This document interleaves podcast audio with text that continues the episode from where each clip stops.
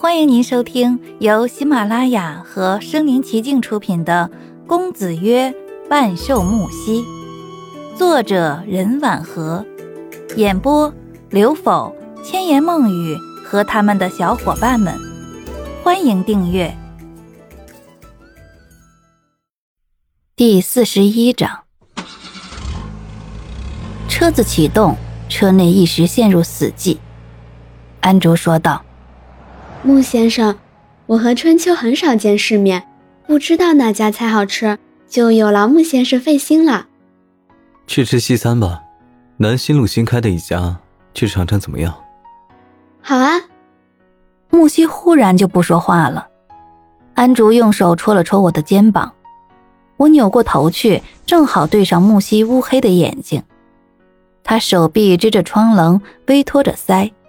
冷峻的面孔朝向了窗外，眼睛却是斜睨着我，是一副沉思中的高冷姿态。昨天中午发生的事情看似没有消气，我的目光从他脸上匆忙扫过，落在安竹身上，问：“啊，什么事儿？”安竹很懂木西心意，去吃西餐可以吗？好，好啊，我支吾道，老实的转过头去。感觉身后那双钉子一样的眼睛好像不会轻易放过我，还在挖空心思的找我麻烦，越想越毛骨悚然。这家餐厅是英国人开的，每张桌子上摆放着烛台，落座后那就是烛光晚餐。我和安竹第一次吃西餐，刀叉都不会用，面对一盘子美味的食物无从下嘴。牛排滋滋的冒着热气，那么香，不饿的人也会饿。木西坐在我们对面，教我们用餐具。我和安竹刚学会，用刀子切着牛排，动作很慢。就在这时，木西插住自己盘子的一块牛肉，轻放在安竹盘中。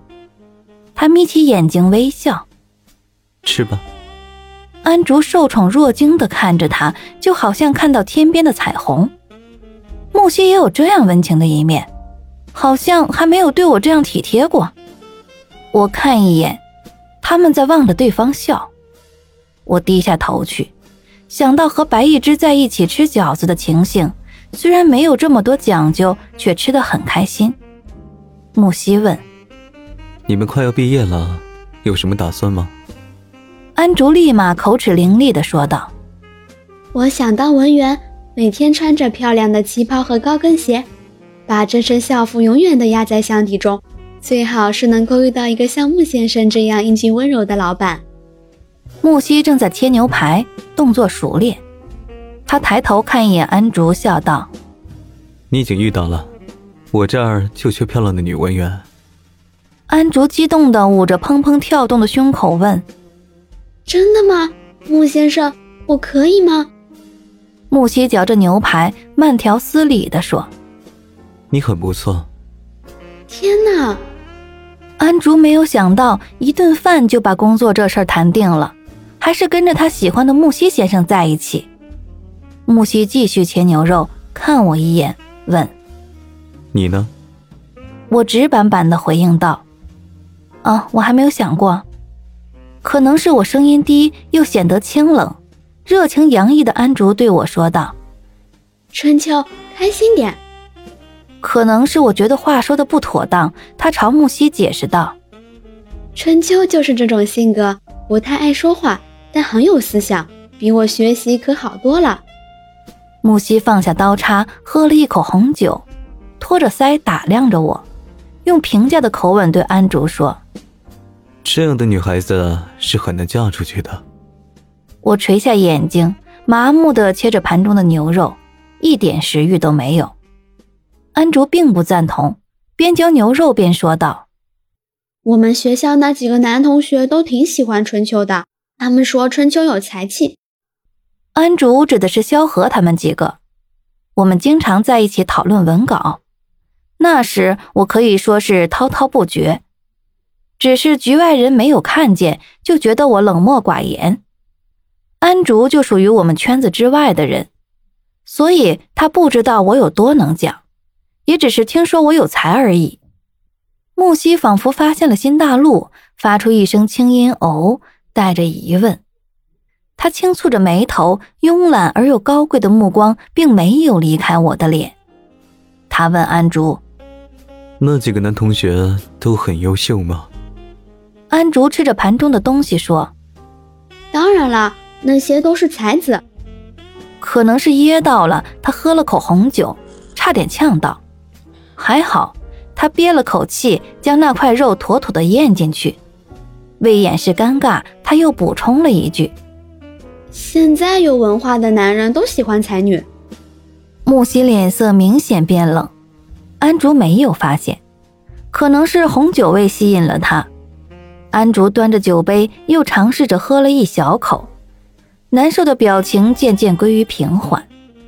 我再也吃不下去，就放下叉子说：“嗯，外面天都黑了，是不是该回去了？”木西看一眼我手边的高脚杯，说。你还没有喝一口呢，啊，不好意思，穆先生，我不会喝酒。木西坐正身子，以一种居高临下的气势逆着我，语气倒是轻松的很。他说：“安竹也不会，现在会喽。”我看一眼安竹，他也看着我，可能是发现木西语气变了，脸色也不怎么好看，有点纳闷和不解。